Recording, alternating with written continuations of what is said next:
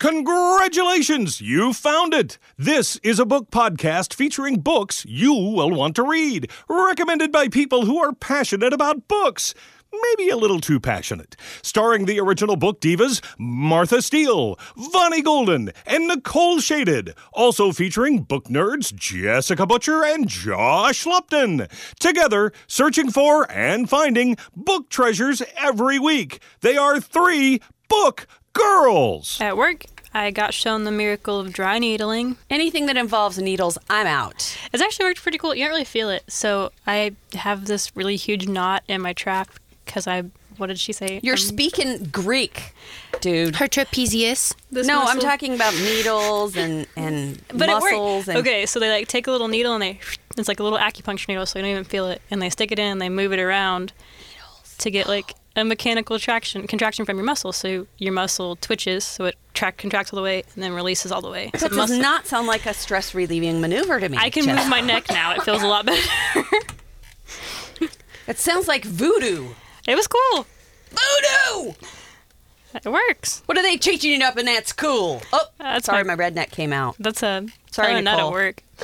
I just don't know why you're so obsessed with redneck. I don't know. I think it every be- time- it's a I psychological. I feel like thing. you're stereotyping us from because we're from Oklahoma. She made no, a trip to I Jones just the really other. like the redneck sound. Yeah, she really did. She did make a trip That's to not Jones what the other you make it sound like. no, I really just, I'm, I really just like that whole. Ever since I heard Larry the Cable Guy the first time, I just fell in love with his accent. Oh gosh. Really? Yes, I did. I know it but sounds Vonnie bizarre, doesn't. When Martha is saying it, doesn't it sound like she's making fun of? Yeah, a little bit. yeah, like, it- it's not. It's very. It doesn't sound like you're enjoying. But Guys. now I that mean, I know, you might not mean it it, does to mean- be an insult. I'm just You're saying. so touchy over there, you Oklahomans. It kind of sounds like you're when you I mean, when you're trying to talk stupid, you all of a sudden talk in an accent. yeah. Um, it's kind of spot Especially on. when you. Thank you, Jessica. like I'm gonna be honest, like if I'm from small town Oklahoma, where you know Friday nights we go put on our our overalls and our good moo-moos and we go watch some football.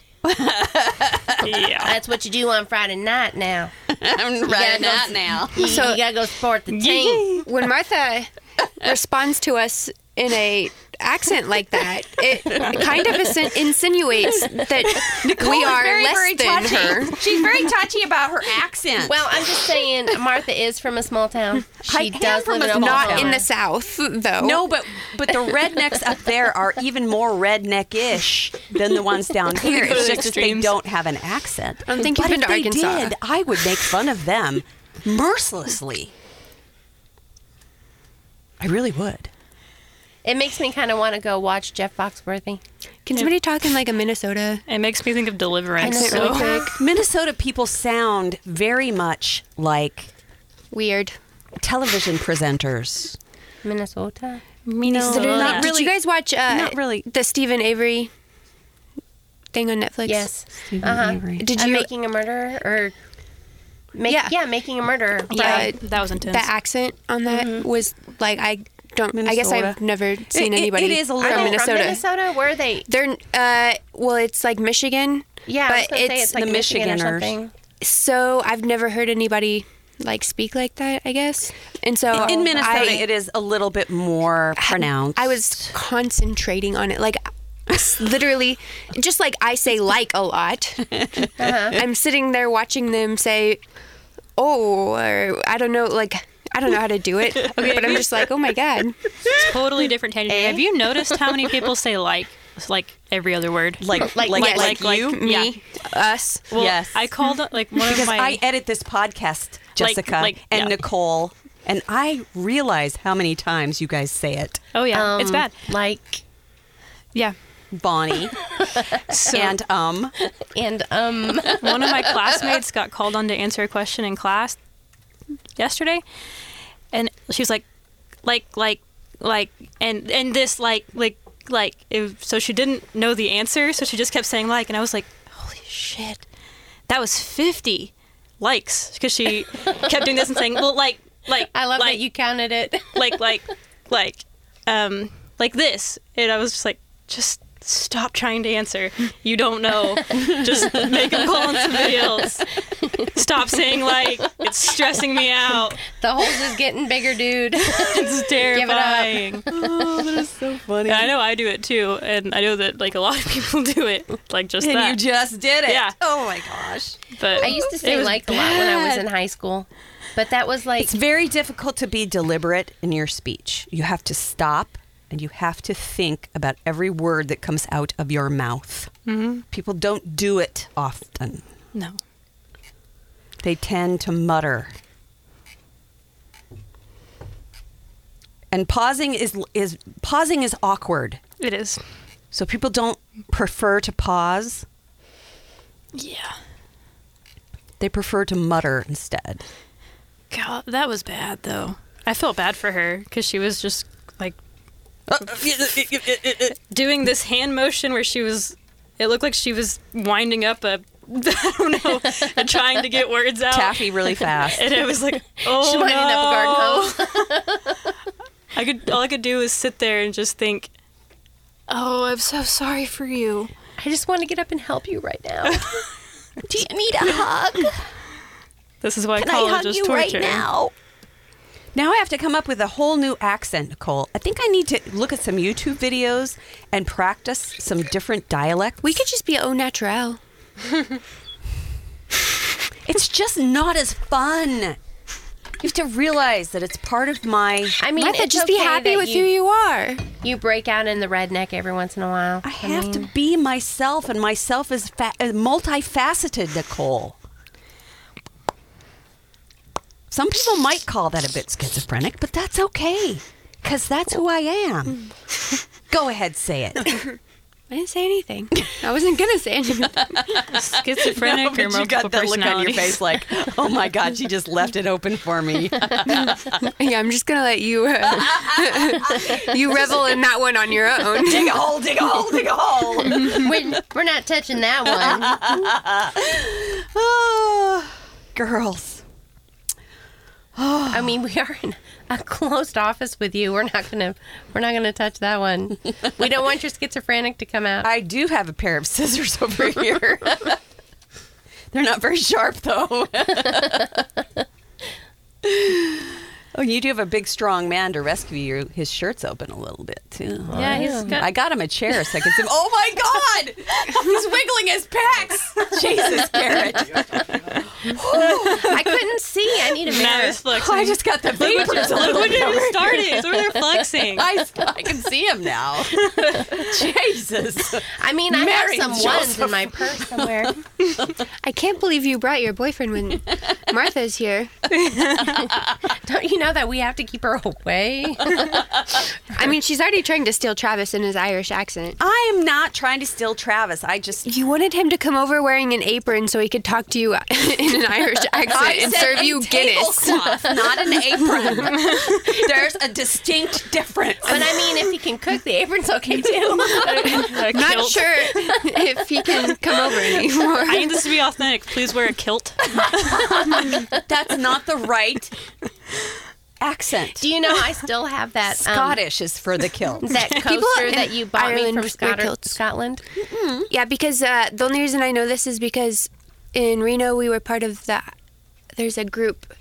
Irish people wear kilts? Yeah, they Ireland, have- Speak up. Tell us on our Facebook page. Do people in Ireland I also have Google. wear kilts? We need to know this. Nicole's over and here. if so, would you please send us pictures of whether or not you wear underclothing Yes. with your kilts? You don't? Wouldn't that just be awkward? Just not to wear anything at all under your kilt? Yes, In the winter, that would be awkward. Yes, Irish people wear kilts and play bagpipes just like Scottish well, don't people do do. they? Don't Yes. you wear something underneath It just says pants? the debate between whether kilts are originally Irish I or know, but- Scottish is still up for debate. Weird. Ah, they're they're all Gaelic. Gaelic. Oh, I love me some Gaelic. Speaking of Gaelic men, Also, sh- the what? name Shannon is supposed to be Irish. Then there's nothing but going my on mom's underneath? Shannon, and I traced her people back to Scotland. See, my not mom- Ireland. I'll remember that. is named Shannon, and she's Scottish. Yeah. But they did live in Ireland, but then they moved to. I don't know. It was super weird. But she always said, you know, it's Irish. Hmm. Martha's redneck accent it keeps. I now have the song from Deliverance stuck in my head. I'm over like I have this song. It's one of my favorites. It's one of my favorites. I wish I could remember all the lyrics, but but the chorus goes like this: "My baby's all liquored up." I, Come on, sing along. It's a why, why do you act like I'm supposed to know that? Why are you gyrating over there? It just goes along with the. with She's the- excited. yeah, it was in, it was actually in a uh, in a video game that Ron was playing for a while called Redneck Rampage. oh gosh. My baby's all liquored up. Yeah. I mean, I know the one that's that's um I had too much tequila last night. But I'm not going to sing it cuz I don't have a voice, but Jose Cuervo, you are a friend of mine. right. Did I dance on the bar? Did I start any fights? I watched Ready Player One today. Oh, oh did you Travis watch is it? going to make Is me it go see out? that mm-hmm. tomorrow. What? It came out like yesterday. Yeah. Where have you been, Martha? I told you it's been a really rough week. I've been working my ass off. Ready Player One came out and I didn't even notice. Came out yesterday. Yep. What the actual hell? We went and watched it. and It's good, very good. but you you didn't love it. I heard It's- it's okay. nothing like the book. It's not like the book At like all. if you go into it, Those monkey cheese flavored ass monkeys. They screwed it up, didn't they? They didn't. I mean, it's good in its own like right. Like if I didn't watch or if I didn't love the book, I would be okay with how it is. Like it was pretty good, but I was like the whole time I was thinking that's wrong and that nope nope no that's not how she's supposed to look. That's did you read the book, happened. Garrett? I did not. And what did you think of the movie? I thought it was great. So it's is it- Albert. you know Albert. Yeah, what did he- Albert say? When he's read the book like a million times, and he said uh, he actually enjoyed. Here, I'll read his one. Shout out to Albert. Yeah, Albert. Albert works in our building. He is uh, part of the Wild Crew. But Wild he also does um, a video game element on Wild 1049 every Wednesday. Okay, so his review was as expected, the movie was drastically different from the book. Uh, and he said, I'm talking World War Z different. That being said, it was still amazing to see a different take on my favorite story of all time. Ready Player One is a solid movie with loads of references for fans of the book, and he will definitely be seeing it again soon. It's pretty good. It's really pretty good. Um, the challenges have all changed. There's some big plot changes that I was just thinking that's not how I that's don't understand how people who love the book as much as we love the book can be okay with huge plot changes in the movie. I don't understand It was just- that. I it don't was get done- that. It's like it's two different stories. So it's like It's okay, basically two you watched um, The Magicians go. Yeah, I'm watching because. I feel like I saw you post that on Facebook or something. Mm-hmm. Have you read the books? Not yet. They're they're two different stories. Like 100%, there's like barely anything the same. They take out characters, they leave some characters I in. I just think- it's you just have I'm to not okay with that. I'm not okay with that. you have to it's like eating like you know you're going to eat a jelly bean, but you have to be okay with more than one flavor, Martha. It was. It really Okay, was pretty Not good. the same. It is the same. It was pretty good. It is you just can't go don't go into the movie expecting it to be just like the book. Okay, it wasn't like uh, Hitchhiker's Guide. I thought that movie was terrible, like awful. I didn't hate that movie. I did, but I didn't hate this one. It was done well because it's. I think it's Steven Spielberg directed it. Yep. So it was. It was done really well, but not. Don't go into it thinking that it's a total remake of the book because the plot. There's definitely a plot change. Are we ready to turn the corner on this podcast yet, girls? Yep. Sure. Ravenclaw. That's cool. Is that what you are as a Ravenclaw? Yeah. She's wearing uh-huh. Jessica's wearing her Weasley sweatshirt. Uh-huh. Oh, and guess what? I'm making one of those owl blankets. it's huge. Martha saw it. It was at the library. I'm. Really cool. I mean, I don't know how it's going to turn out because the only directions I could find for free were in Spanish. So You're using a translator, Google Translate. I'm trying really, really hard. I mean, I know I know what the stitches are, so it's not that hard. When I get to the the hood, mm-hmm. is when it's going to get more difficult, and I'm almost there. So You'll have to send me pictures. I will. I'll bring it up and let you see it. Cool. Okay. Okay, who wants to go first? I mean, since we were talking about books and movies being completely different, I have one that's a very well known movie and book that's been along for a long time.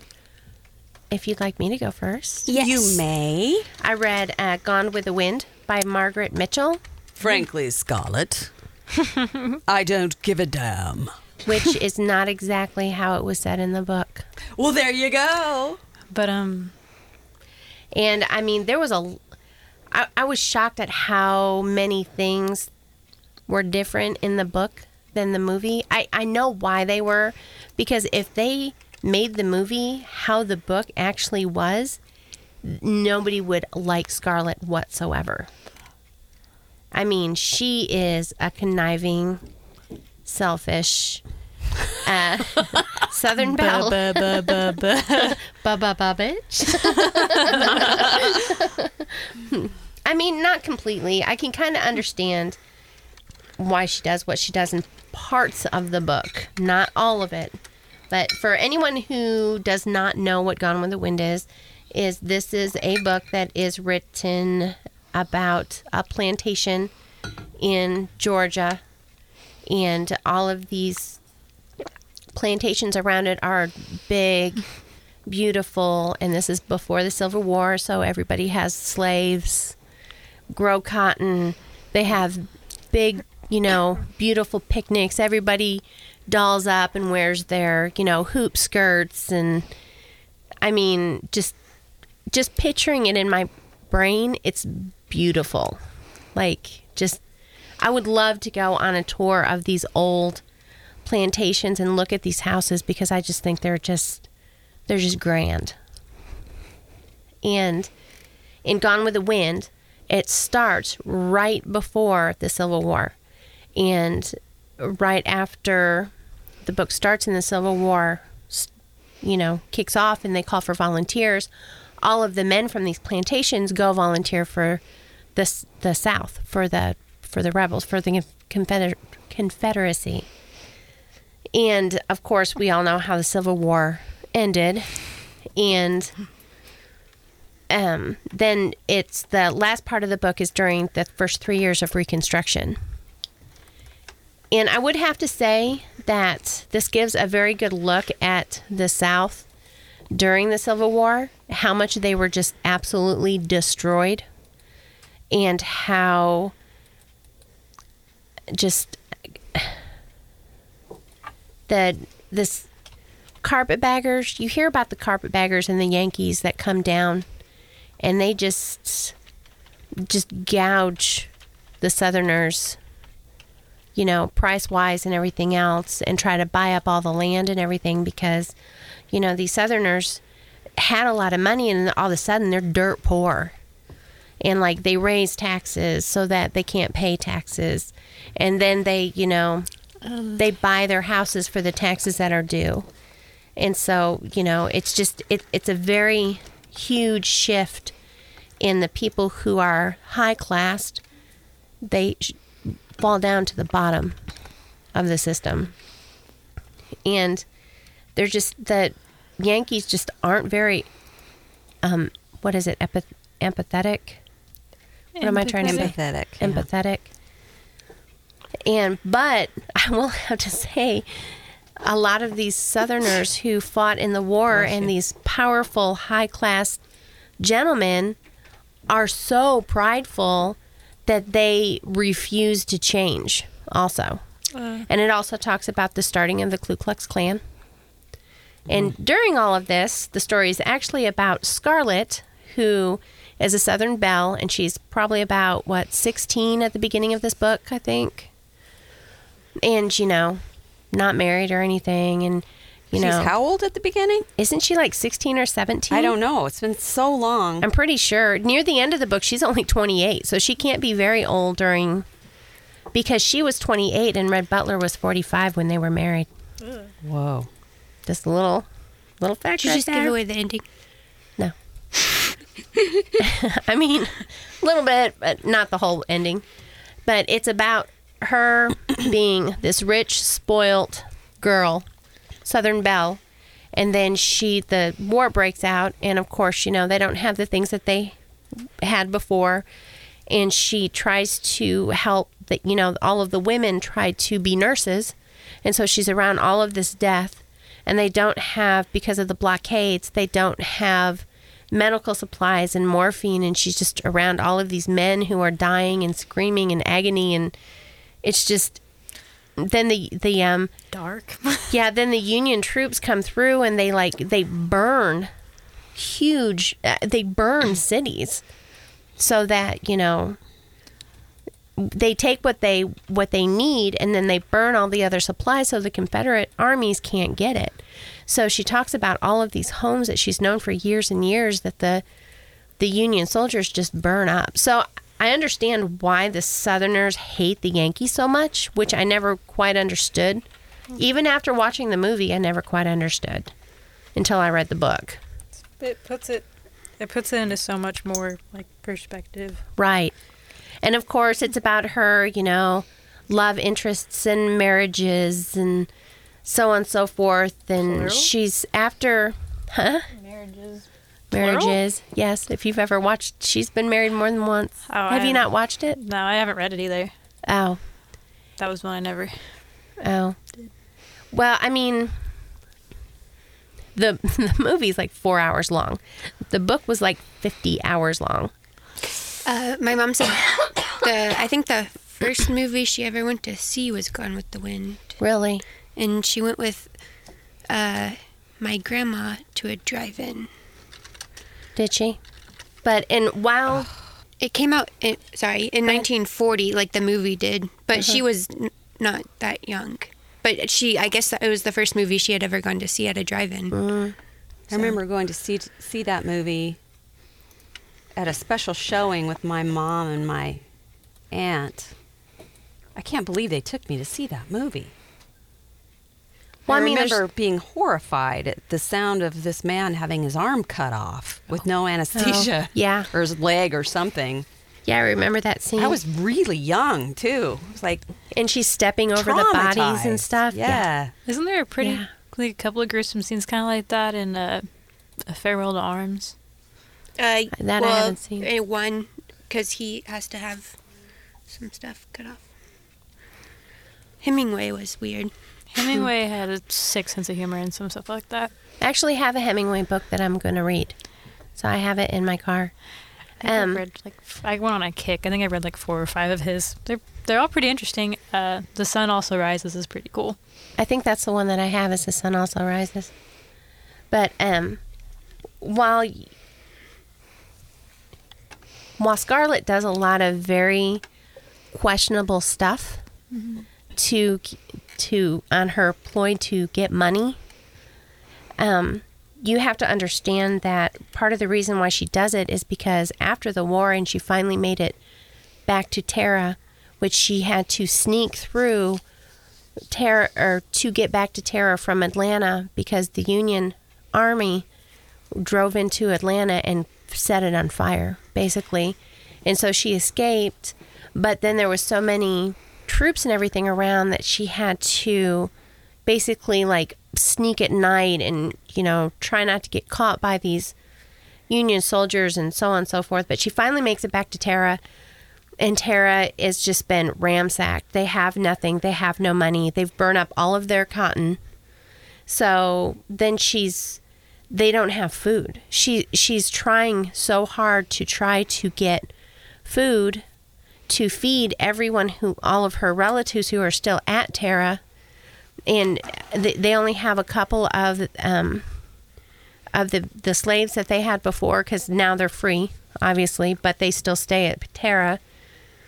And um, but all of the other ones so that she has to like plow fields and pick vegetables and mend fences and all of this stuff that she's never done before because she's been you know a spoiled little white girl basically and she just remembers being hungry and she vows that she's never going to be like that again and so she does just about anything that she can to make sure that she has money because money rules everything basically is her way of thinking and it really shows through on her life choices. Yeah. But uh, it was interesting. It was really interesting. You know, I'm always fascinated with how war affects things. Of course. And this is, you know, Well, you know, my picture of of uh, Gone with the Wind always goes back to the Carol Burnett skit. Where With the she's standing at the do- at the edge of the stairs with the curtain rods, with the curtain rod across her shoulders. I Yes. just saw this dress in the window and I had to have it. That's who it is. So Sorry. there's like a William T. Sherman. He's the one who did the March to the Sea and burned everything. I had to look uh-huh. that up. I remember learning about that in history class, so I guess something stuck from high school. But yeah, right. yeah, we looked, t- talked about him, and he just his march to the sea is going to set mm-hmm. everything on fire. Oof. Brutal. Yeah. Yeah, it is. And see, I read the the biography of Ulysses S. Grant one of the times that I timed out of this book because it was 50 hours long. And I had to wait for it to come back available before I could check it out. So I kind of got, you know, a look at the northern side of it.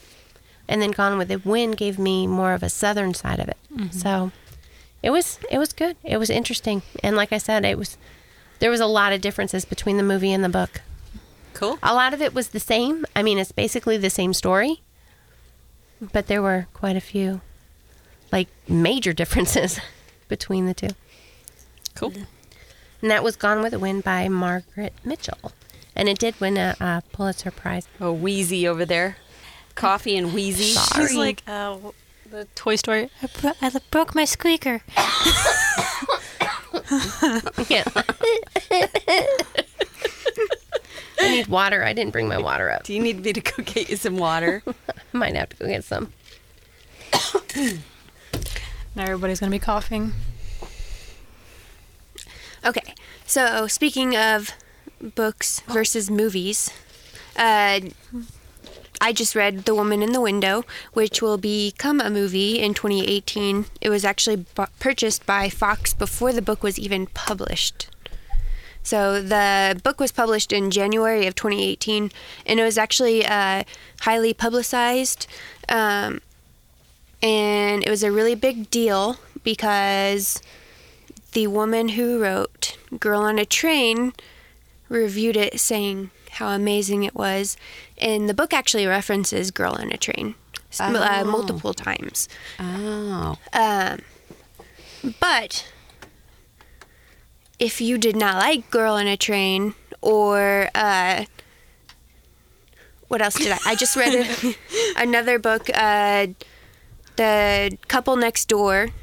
I find them to be very similar um, in their story, like or the the way they're suspenseful. But I enjoyed them for their own story, even though they're not they're not the greatest mystery thriller suspenseful thing ever written in the entire world. But I also didn't go into this expecting that, um, and I've seen a lot of people calling it a popcorn mystery because it's just something interesting and a little bit mysterious to read when you need something like that. But essentially, it is about um, a woman who uh, has agoraphobia. That's how you pronounce that, right? Mm-hmm. Okay, just making sure. um, but uh, so, so she lives in her house in New York, and one of her favorite pastimes is to kind of like look out her her window and watch her neighbors a little bit. Um, and she knows she's creepy, but she tries not to do it too much. She's a, No, she's creepy. what's that called? Like a like a voyeur. like she but um i mean when you're Yeah. like you're literally stuck in your house all day um and she has like conversations that you read with um but with her daughter and her husband or but she is separated from her husband but then you find out and this is not giving anything away really but you find out some things actually happened in that aspect. Um, so, which is weird. So, but she's living in this house um, by herself. She, her therapist comes to visit her once a week. Her, she has a physical therapist um, who comes and like makes her exercise, and they do workout videos, and it's like the closest thing she has to a friend. Um, and she literally uh, she talks to, and she actually used to be a uh, therapist or a psychologist. That is never a good thing Yeah. when you look like that. She used to be a psychologist, and now she's an agor- ag- agoraphobic. Yes. Well, that's like a psychological phenomenon. Like you can know these things about yourself, but it doesn't prevent them. and you know something happened. Like she talks about this big event, and she's counseling these people in this online chat group that she's always in, Oh, no. um, who also have agoraphobia, and she tells them like this happens when you you can have a traumatizing event, you can have like a concussion, like all these different things can cause this. Um, but yet she hasn't learned how to deal with it herself. And so so then, um, like, she's kind of watching her neighbors, and one of them moves out. And for the first time in a very long time, um, she has a visitor, like, other than her, like, doctors, pretty much. And it's this kid that had just moved in across the street. Um, and she knew they moved in, she could kind of see them. And the kid comes over, and she really likes him. He leaves. He had brought her a present. And right after the kid comes over, his mom comes over. And his mom thinks this lady who's stuck in her house is weird, but she ends up staying for like four hours or something like that. And um, the girl who has agoraphobia, by the way, is also an alcoholic. Plus, she's on all that medication to treat her agoraphobia, which is not a good mix. But they start drinking, but they play chess, and they do a bunch of other stuff and like just hanging out and she's having this great time. Well, that night the woman goes home and the lady is, you know, staring out her window and she sees her get murdered. Hmm. But nobody believes her. And so the rest of the book is about Is she hallucinating? Did she really see something? Now I Yeah. see the connection between Girl on the Train and this book. Yeah. And it's it's not like the greatest, you know, mystery or suspenseful thing in the entire world, but it is interesting and I I enjoyed reading it. And it's only like 250 pages. It really It's n- sounds like something I might like. Yeah. Uh, I have it if you want to borrow it, but it's like I don't know, it's just a fun read. Like The Girl in the Train, yes, people hate the main character. The author did that on purpose, but it's still fun to read. You don't have to say it's the greatest thing in the entire world. It's just mm-hmm. enjoyable. And we've already established that not everybody's going to like every book. And that's okay. Yeah. So it's cool. But I like to read weird things. It's okay. Marlena was giving me a hard time. She's like, we were talking about the book that I'm reading now, and she's like, but you like weird things, so I don't know. You might not like that book. I'm like, hey, I just read Gone with the Wind. That's normal. She But said, is "It's it?" true." She said, true. I read books about fantasy a lot. Well, and I know Kayla, who uh, was on our podcast the other week, she was saying she didn't like it. I got the impression there was an event inside of the book that she didn't really like for But some reason. really? But uh, but then she also posted a review that I can see on Goodreads. But she says she felt like it was repetitive. But so was Girl in the Train because you know you're uh-huh. trying to like Yeah. they're she's trying to convince somebody of something, you know. And so mm-hmm. that's kind of how this book is. So Yeah. but it does serve a purpose. But if you I don't know, if you don't like that type of Yeah. but like popcorn mysteries like I said, it's, it's like a- a beach read mystery Yeah. type thing. Mm-hmm. There are certain types of books that that you just don't like. I mean, it's it's like I don't like romance novels. I don't usually go for the types of books like that. Like Me- The Girl on the Train, like the To me this Couple is Next Door. the equivalent like- of like the woman in the window is like going and watching forensic files because you can't find a good like scary movie on Right. Yeah. And that's cool. So- if it's entertaining to you and you like it, awesome. you don't have to justify my I'm choice not. I'm not justifying your choice. I'm just saying that that's cool. Title and artist. uh, the woman in the window by aj finn Speaking of your choices, I loved the Wee Free Men. The Wee Free Men were awesome. The Wee Free Men were great. I know. Everybody Crivens. else. These guys would probably hate it. it. but it was so Crivens. good. Crivens. The Wee Free Men were t- is Terry Pratchett. Oh yeah. Yeah. I probably wouldn't like it then. But it was good though. She's a witch. Sorry. She's a teenage witch. She's well, she's nine, but Yeah, I've tried Terry Pratchett. witch. I tried to read two different Terry Pratchett yes, books. I tried with Bonnie, I, and it just I didn't couldn't. take. I couldn't. Yeah. I loved it. But I feel like I should review Nevernight since we do have a follower who wanted to Excellent. hear about that book, and I loved it. I even read the sequel, and I'm on the waiting list for the third one. Okay, so Okay. shoot. So I read Nevernight by Jay Kristoff. And this book like renewed my like love for fantasy and how impressed I am with fantasy novels cuz it has this entirely different world, like geography, like and it has its own religion.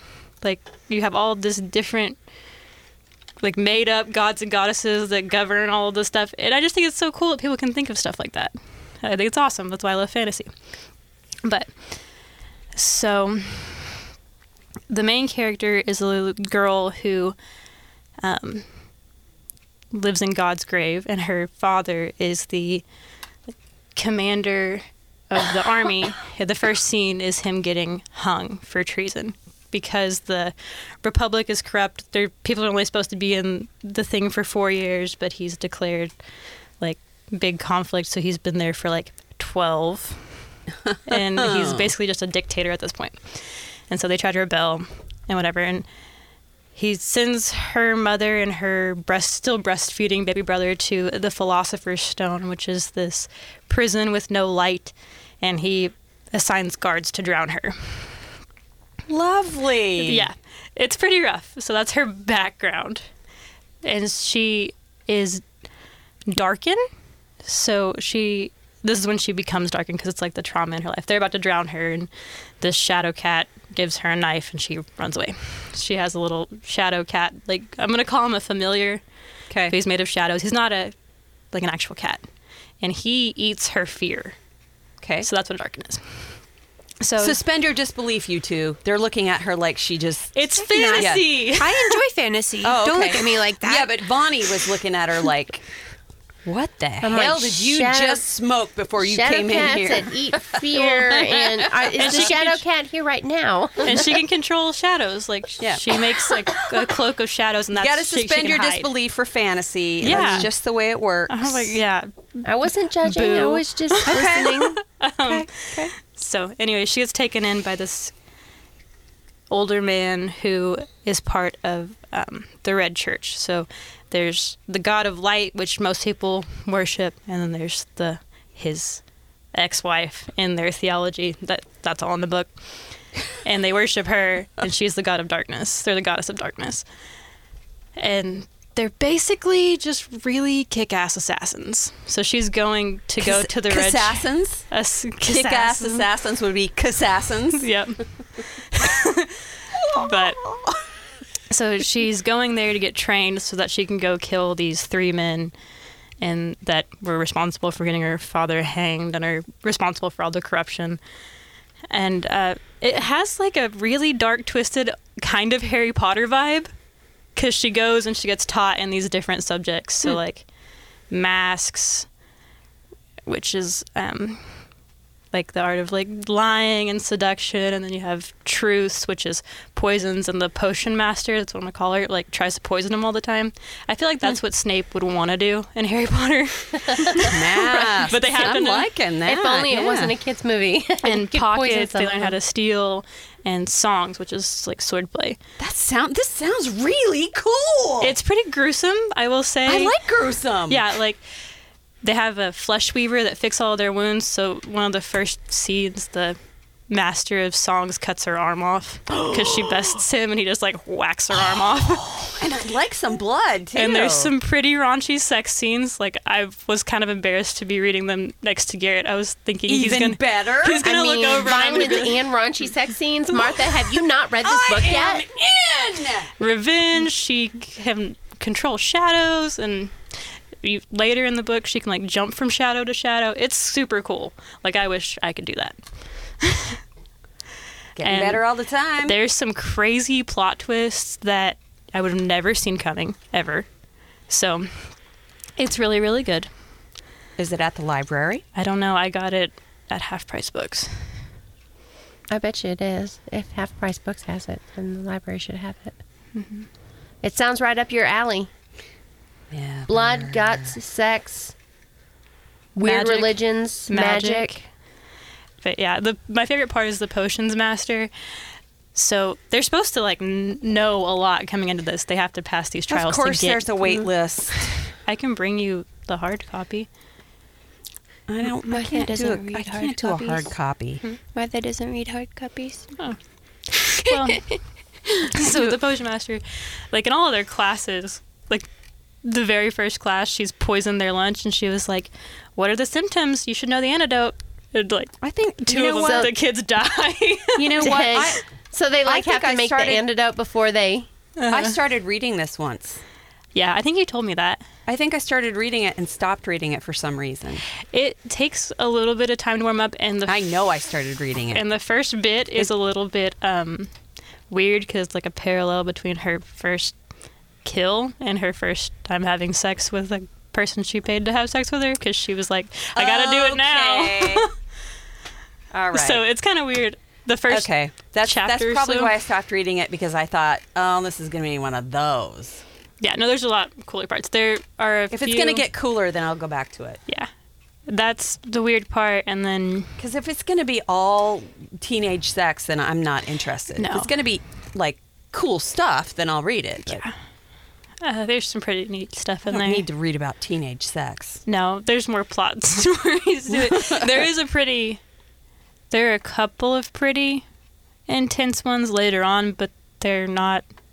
They're like right next to each other, and then it's over. Because, Well, I mean, a few are fine, but I mean, yeah, it's not like the whole thing. Honestly, my favorite part. bosoms and all that, that's just too close to a romance novel, and I'm definitely not interested in Yeah. that. It's funny today, I was out and about doing some stuff, and uh, I had downloaded a book. Well, go ahead and finish what you're doing. I'll tell my story in a minute. Oh no! Uh, I read Nevernight by Jay Kristoff. Sounds excellent. and Godsgrave is the second one, which is a book that Garrett got me a signed first edition of. Yay, Garrett! Good boyfriend. He likes me or something. Such a good boyfriend. Okay, so I was out and about today. I was about around a bunch of people, visiting and talking and doing stuff, and a big group of people actually. And I kept hearing this voice. I had to go to the bathroom, so I excused myself and took off and went to the bathroom. And I get inside the stall and I hear this. He removed her blouse and blah blah blah blah blah. And I'm like, what the hell is in my? Evidently, this book that I had checked out at the library turned out to be one of those kind of books, and it was playing the whole time in my pocket. It was a freaking romance novel. So, Sex scenes in my pocket while I was around a bunch of people. oh That's god. Imagine funny. my embarrassment. Holy shit. Oh no. Oh, this book. The It was called. I was telling my little brother, who's 17, about Nevernight, and I kind of just like the sex scenes are fine, whatever. They don't bother me because I I'm 23 years old and I have a realization that that happens, Uh-huh. and I just kind of like flipped through them. I read them, but was more of like a skim through those. Right. Get to. I really want to know if she kills these people. I just got to know. And so I suggested it to him, and so he got it at Half Price Books and was reading it. And I get a text message from him while I'm at work, and he's at school, and he texts me, he goes, "What the hell is this?" Because it's a sex scene starting off, and I was like, "Shit, I forgot about that." Get through it. There's some cooler stuff. There's a couple more of those. You can just skim. There's nothing important going on during them. You can just flip through it. Okay, so this, I, for some reason, this was on the lists. This book I was just talking about, the one that actually accidentally started playing. I had already hmm. checked it out in the library, downloaded it, but I wasn't reading it yet. The book that I had been reading had already finished playing, and I hadn't started the new one yet, so I didn't know what it was about or anything. I just already downloaded it. It was called Her Body and Other Parties. It was one of those ones with a bunch of short stories and stuff. It was on one of the lists. I just sort of checked it out. we- we've already established your little Randy because your husband's been sick and yeah. So I guess uh, boyfriend in a drawer isn't charged. Yeah. I guess I'll be listening to that one a little later. Stop on the way home and get some batteries. Uh, so, moving right along, I guess it would be my turn to review something. yes. Um, actually, I was dying to review this one a while back because it was so good. It was a few weeks ago, back when I had, I think I had seven books on hold. I was number one in the list on seven different books. I was in the number one position on seven different books in my hold list.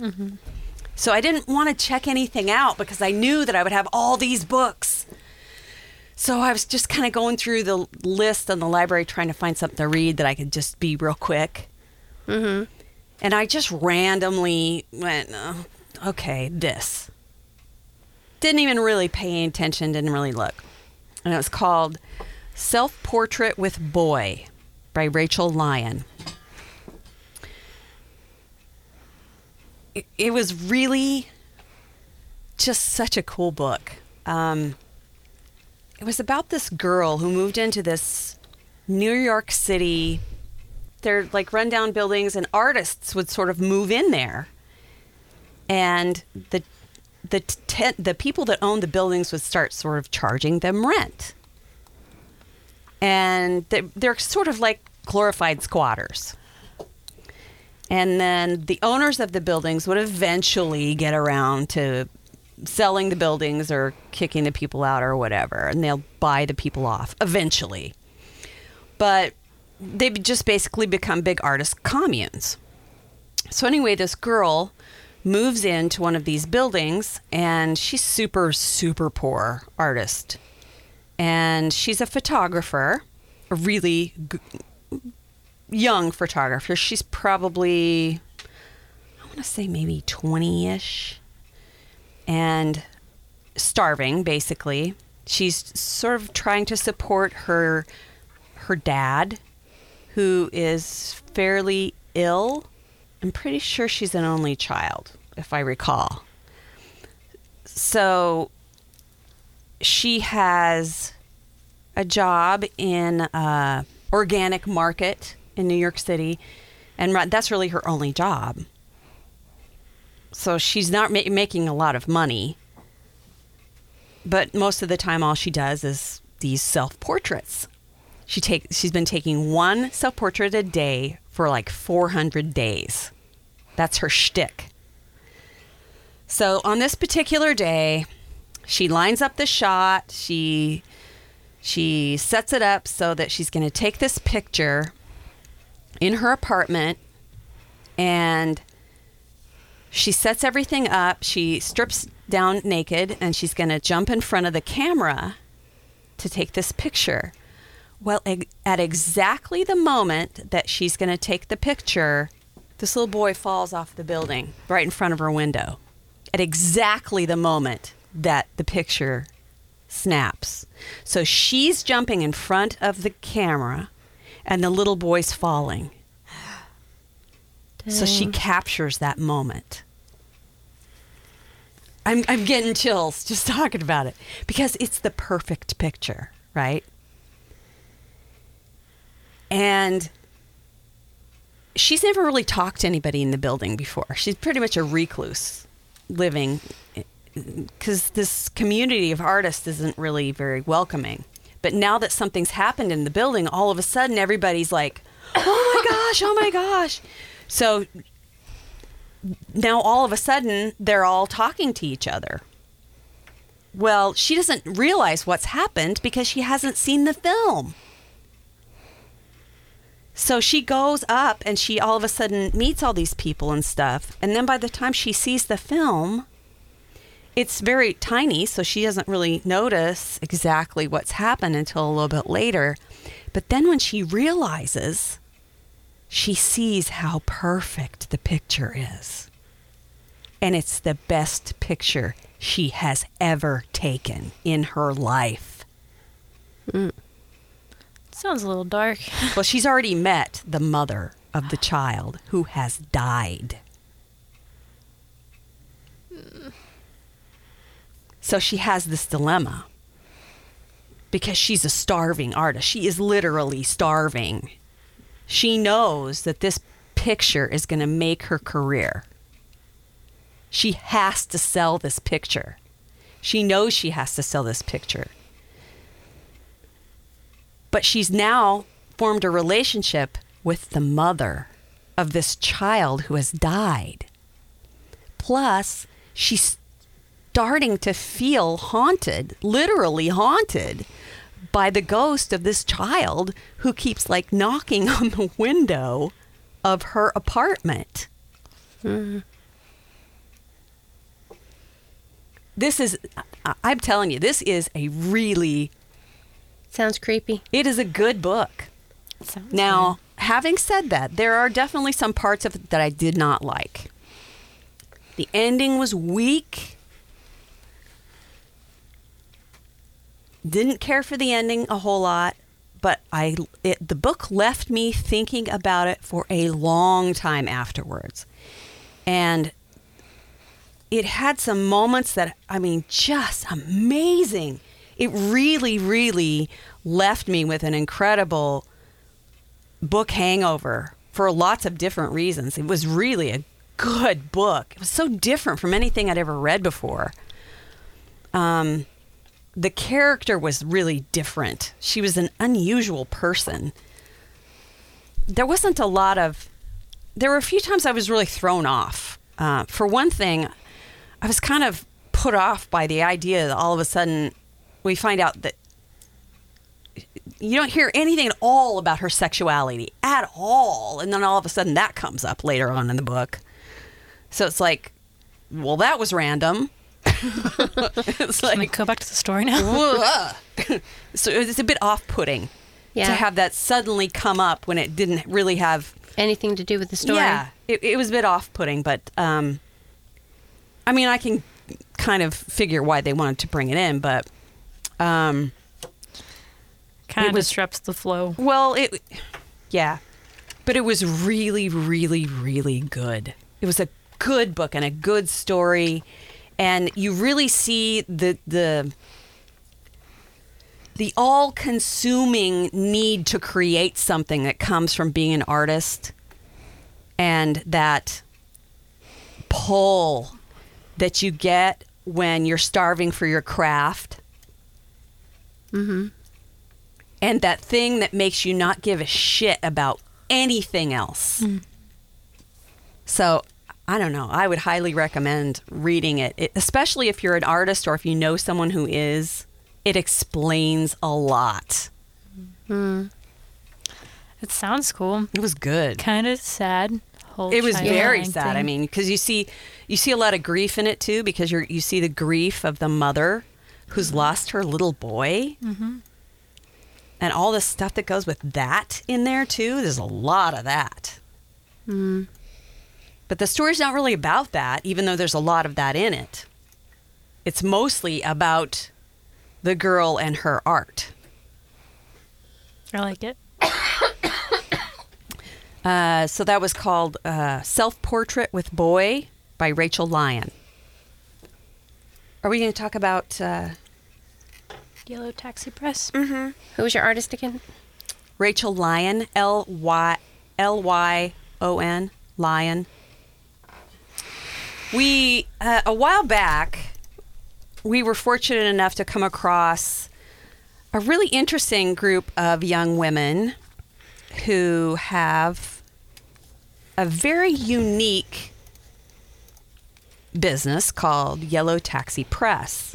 Say we discovered them because they actually gave yes, us they actually a came review. To, yeah, they actually came to us. They gave us like the perfect review because Yeah. They said uh, listening to Three Book Girls feels like having a book club with your closest friends. If your friends all had impeccable taste in books and a penchant for snark, that is.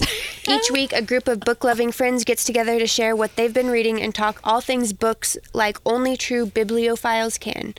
If you take reading but not yourself pretty seriously, Three Book Girls is the podcast for you. And I know I was very appreciate appreciative of that um, review, and I'm assuming all of us were because love it that really was the perfect. I don't Yeah, think it anybody great. could have given us a more perfect perfect review. That was the perfect review. It, really was. us. And we had never heard of Yellow Taxi Press before, but after researching it, we actually found out that it's um, a pretty awesome platform for writers. Um, essentially, do you want to talk about what they do? Actually, um, after me emailing back and forth with them a few times, um, I found it really interesting that they that they are going to give a voice to young writers who are sort of in that in between, in between teenager and adulthood, mm-hmm.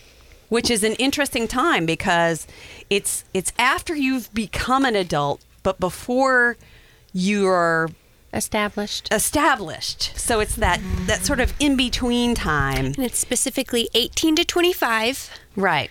And that's a time when there's sort of a gap in literature. Yeah. Yeah. So they're looking to publish people like that. And they're they're pretty young themselves, aren't they?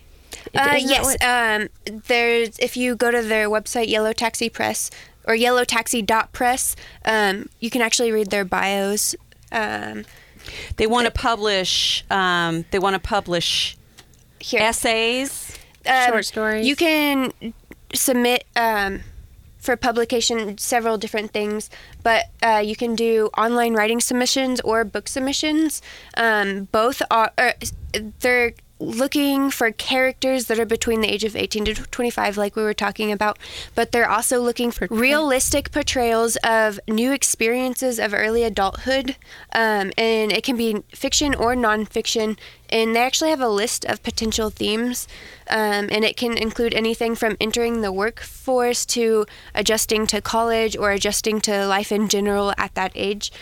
And they have several different ways you can submit your own writing and So this might be good for somebody who's young and they want to be a writer, but they need something to start off with.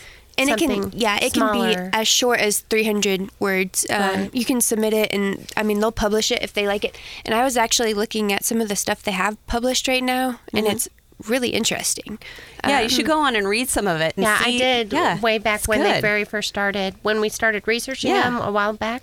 It's After they did that review, I looked them up. amazing. So it's But- called Yellow Taxi Press. Mhm. and it's uh, alyssa lobig sorry if i said that wrong alyssa and madeline uh, greenhall are the co-founders of yellow taxi press um, but they're relatively young. It, it talks about how they've both worked for publishers before and that they are really interested in doing this for younger people and trying to get uh, or help people Sort like of be that the out. voice for the, the in between generations, sort of, so to mm-hmm. speak, And that's a good thing. which is cool. because it's kind of a hard time in life, honestly, for a lot of people. Because you're at an age where people expect you to be an adult, but they still treat you like a kid.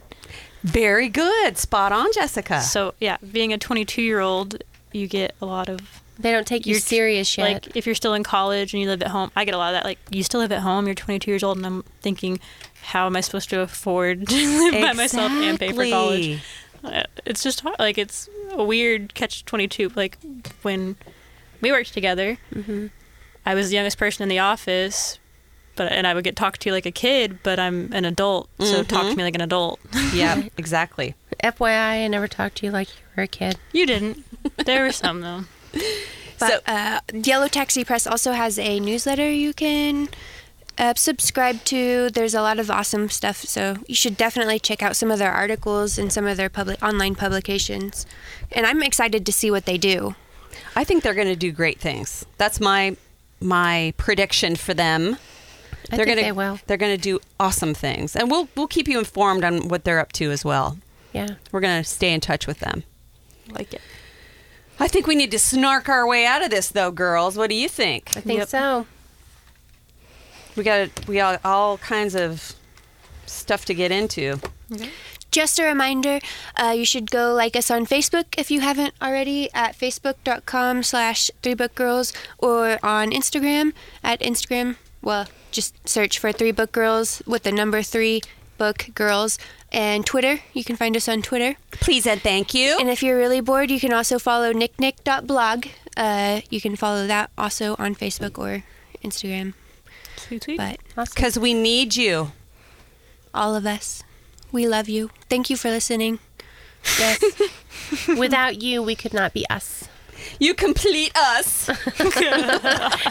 And that's the romance section of our podcast How's this that for week. some cheesy bullshit? And that's going to do it for Three Book Girls.